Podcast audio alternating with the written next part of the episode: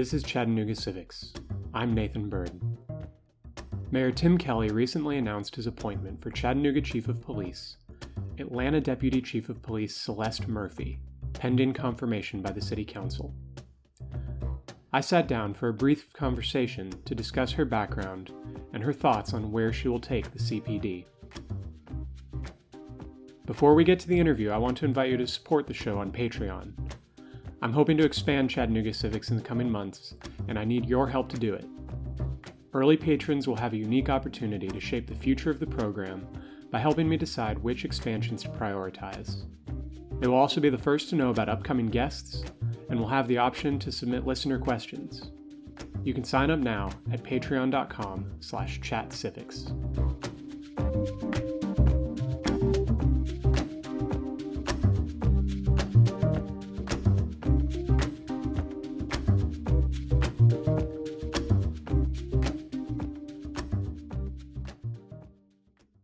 Hello, I'm Celeste Murphy, the mayor's appointee for Chief of Police of Chattanooga Police Department. Awesome. So uh, the mayor has recently appointed you to succeed Chief Roddy as the, the chief of the Chattanooga Police Department, and that'll be subject to city council approval. Is that correct? That's correct. And do you know the date for that off the top of your head, or just roughly when that is for our listeners? The second week of March, I believe Okay. it's the 14th. Okay. Um, so I just want to get into your background a little bit. Uh, you're coming off of a pretty successful career at the Atlanta Police Department. Is that correct? That's correct, yes. And then, uh, what made you want to apply for the position as chief of police here in Chattanooga and make that move, change cities, and all, and all of that? yeah, so um, it actually, when I saw the opportunity become available, I knew um, that it was a one a progressive city. I looked into it, the background of the department, and I saw that it, the department was actually going in the same direction of what I see as my deals of what the police uh, profession should be leaning towards. Um, and it's not really a, a, large leap um, as far as the distance between here and where I'm coming from. So that was also, um, you know, one of the things that was an allure to me anyway. But I've, you know, I've worked my entire career to be a police chief, and I, that's why I've um, pretty much made myself as um, extremely versed in most of the departments of the, the police department, so that I Mhm. can be able to manage and know um, something about a little aspect of every part of a police department. Right. So walk us through a little bit your career background, kind of the ranks that you've held in the Atlanta Police Department, the the jobs that you've held, and the the programs that you've pursued. Yeah, so um, I actually started out as a police officer, and I've worked each rank um, up to, uh, of course, supervisor, each rank and supervisory level up until uh, deputy chief, which is, um, you know, our division commander level. Mhm. And so I've actually held four of those six divisions as a deputy chief itself, which range from the community services division, which handles our community oriented policing, um, as well as some of our special operations. Um, right now, I'm currently um, in the support services division, which is our budget, fiscal, human resources, and the academy. I've also been um, in our field operations division. So those are your first responders, your 911 um, responders. And I've also been in our strategy and special projects division. So that's, you know, um, testing out, piloting any of the technology that the department is ultimately uses. So I want to start with a, a really broad question. I think this is important, kind of understanding your philosophy of policing, uh, but it, it is a very broad question. So this could go a number of different ways. But I want to know what do you believe are the the root causes causes of crime, and how should the Chattanooga Police Department balance acknowledgement of these root causes with the duty to enforce the law? Yeah, so um, my my theory behind a lot of where we have issues with crime, it, it stems from poverty. It stems from lack of education or the, the lack of resources to get um, uh, adequate education, um, adequate resources um, financially, um, education. All of those things sort of merge together, and and it's a rec- recipe for for that, or can be um, I believe that how, as a police agency, how we can be somewhat of um, one of the stakeholders to steer us in the right direction with dealing with violent crime is to be um, somewhat of a, a spoke in the wheel of giving um, resources or, or allowing people to know that those resources are available. Mhm. So that's why collaboration um, between city government, um, the private entities, the business entities, uh, faith-based community, um, some of our ci- civic associations, we have to work collectively to be able to pro- not only um, um, find resources for people, um, to also let them know about it. And the police department should be in that group to be able to do that. Right. So I want to get into some more specific questions about what you think the future of the department will be, what your philosophy of, of crime and, and law enforcement is. Uh, obviously, we're very early in this process. You know, like you said, you've still got uh, to go through the final approval from City Council in March. Um, so, just acknowledging for all of our listeners that this is all very general. You know, Chief Murphy may not have had time to go through the every last detail of the background of the city of Chattanooga's policing and and everything like that. But getting into some more specific questions, um, we'll start still kind of broad and work our way down. But do you have any primary goals? Anything that you see at the CPD right now that you think uh, you can improve upon? You have a program in mind or specific plan for either restructuring or adding a new program, or is it too early for, for anything like that? Yeah. So initially, the first thing, of course, I want to do is um, see what successes they're already having, what programming is already in place, and see um, if there's any where I can fill in any gaps that may or may not be there. So I want to first assess what we have currently going on, Right. and um, see what works, what doesn't work, or how we can fine tune those things to be more efficient. Right. So kind of take stock and take some time to do that. Absolutely. That makes sense. Um, so just you know, asking a couple of my listeners, trying to gauge what is important to the people of Chattanooga when it comes to this position. Uh, you know, one of the most obvious things of any police department, something that is an important issue anywhere, but here specifically, it's been an increasing issue is violent crime. Uh, do you have any specific plans in place to address violent crime? Anything that you see that needs to be done differently or could be done better? Reallocation of resources to achieve better outcomes for violent crime. Right. So anyway, you know, I always look to um, because there, of course, everybody knows that across the, the country, a lot of cities are are dealing with spikes, and a lot of it has to do with looking to see where I can align with um, other entities in, in, Mhm. in the city, within the city, within the county, within the state, or any federal um, task force. But we want to make sure that um, we look who, what resources we have available to us, what resources we can reach out to others to help collaborate with this as well, um, and and seeing what the community needs are, um, or what their ideas are with this Mhm. um, in, in reference to that. But of course, I want to, you know, it's it's early in the process, so um, I, I really will, um, as you say, take inventory and assess, you know, what we need, where we need it, and and make sure we um, work collaboratively collaboratively together to get there. Mhm.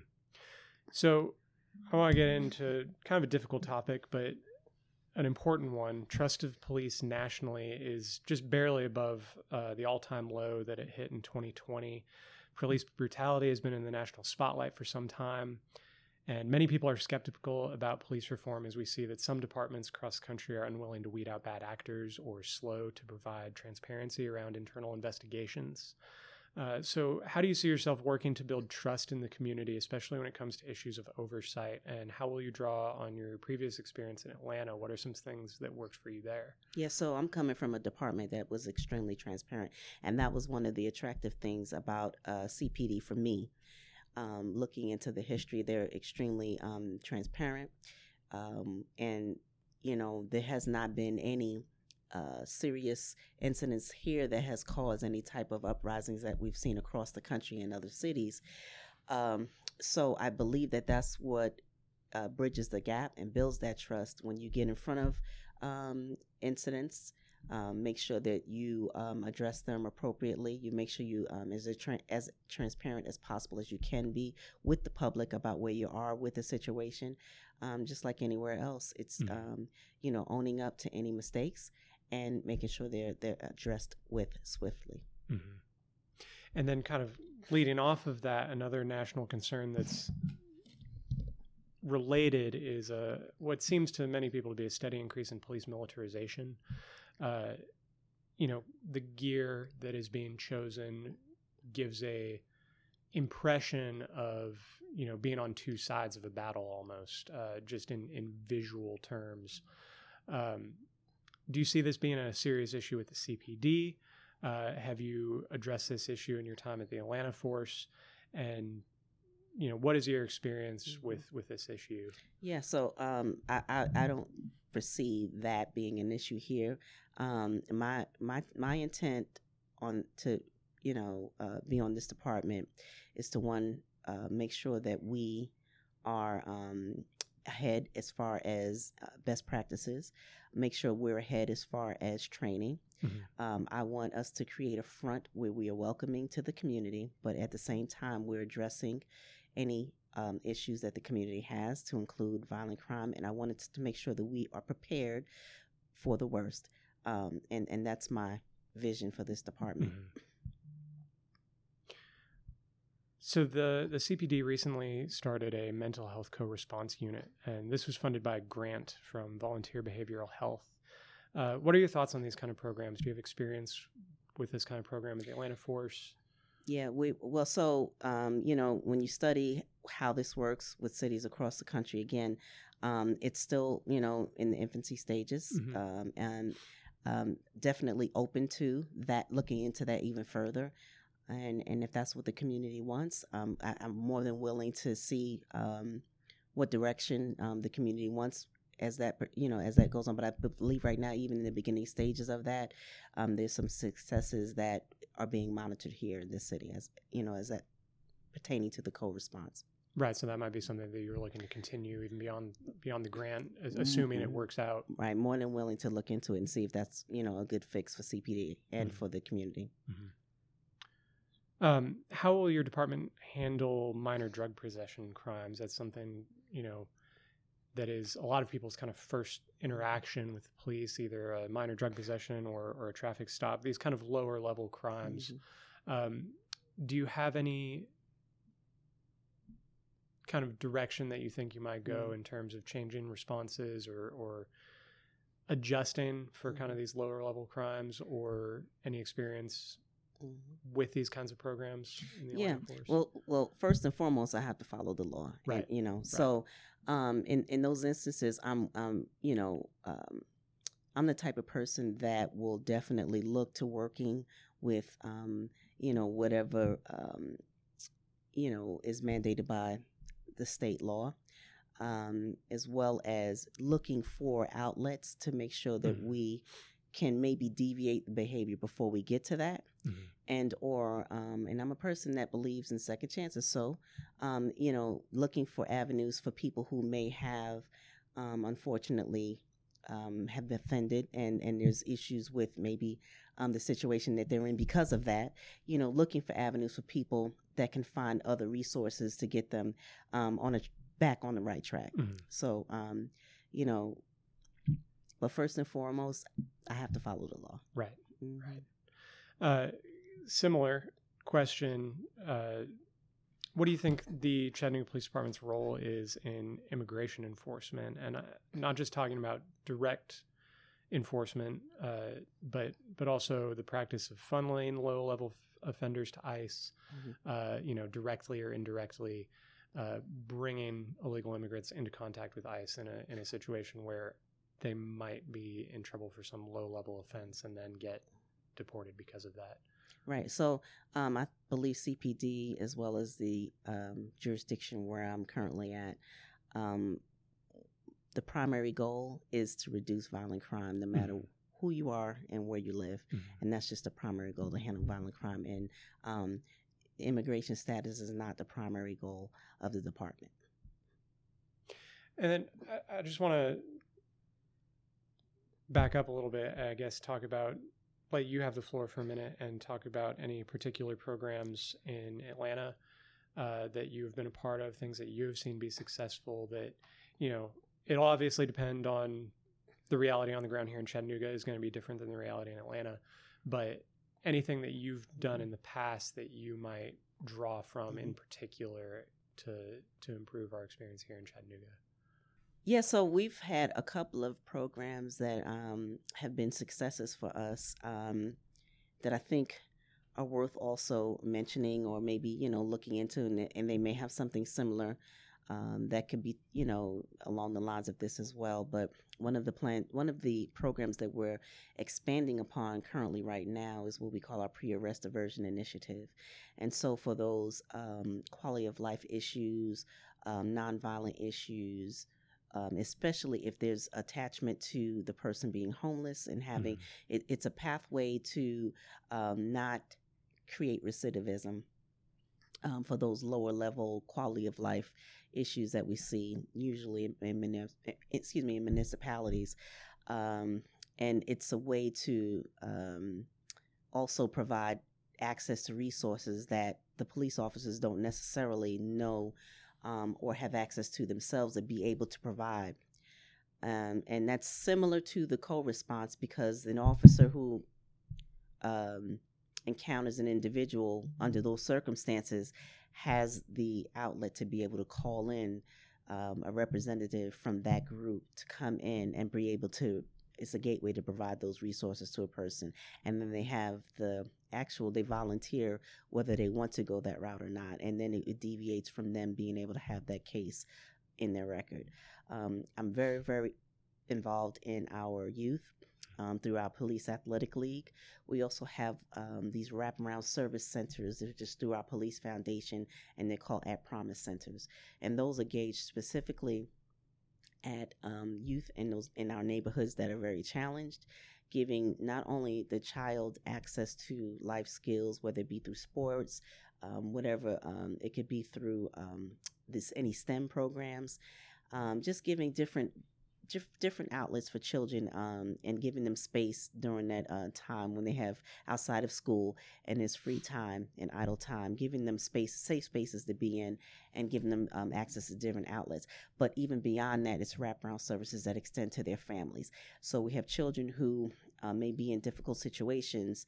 And um, not only do they have a safe space outside of school, then they also have um, there's resources that are extended to the family as well. Mm-hmm. So, how do people get involved in those programs? Is that something that happens in response to a call, or is that more proactive in terms of going out in the community, meeting people, learning their Mhm. needs? It's a, it's a proactive measure going out to the into the community. Now, um, if we um, what we try to do when we have an area maybe where we have children who um, we we recognize as an area that they're not attached to our programs, Mhm. but there may be incidents around that area where we're getting a lot of complaints from maybe citizens in that area. Um, we will go reach out to the children. We'll introduce them to our programs and, and wrap them and, and bring them in. Yeah, Mhm. and you know, so that we could they can see what we have available to them, and it gives them it, it, it refocuses children in a route that we want them to go. Right. So I've got one last question, and this comes directly from a listener, uh, from a Patreon supporter. They are given the opportunity to ask specific questions. You have broken two barriers and will inspire a new generation of black and female officers within the Chattanooga Police Department, but there is a long road ahead. Nationally, only 12% of officers are female, and the latest available data shows that number is 10% locally. The 30 by 30 initiative is an organization that invites police agencies to commit 30% female representation by 2030. There are now over 140 pledge departments, including LA, NYC, and Miami, that understand the underrepresentation of women policing undermines public safety.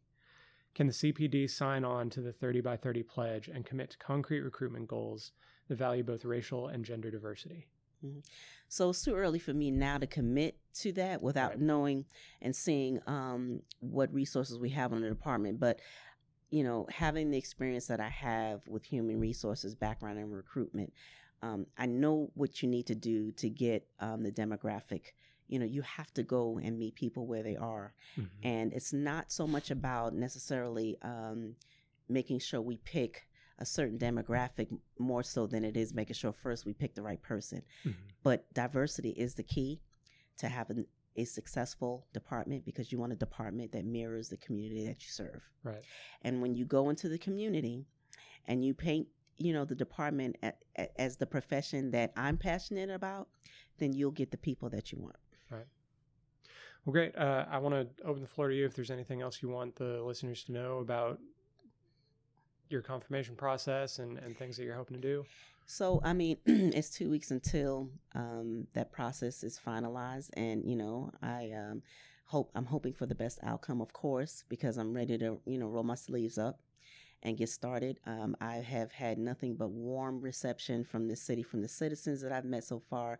Um, this is a, a wonderful department. The officers are doing a wonderful job, and I'm just ready to be able to serve. And I'm will I'm ready to do this together, because um, the police department cannot do it without the community, and the community needs to have the department do what they expect them to do. And mm-hmm. I'm ready to work. Great. Well, Celeste Murphy, thank you so much for your time. Thank you.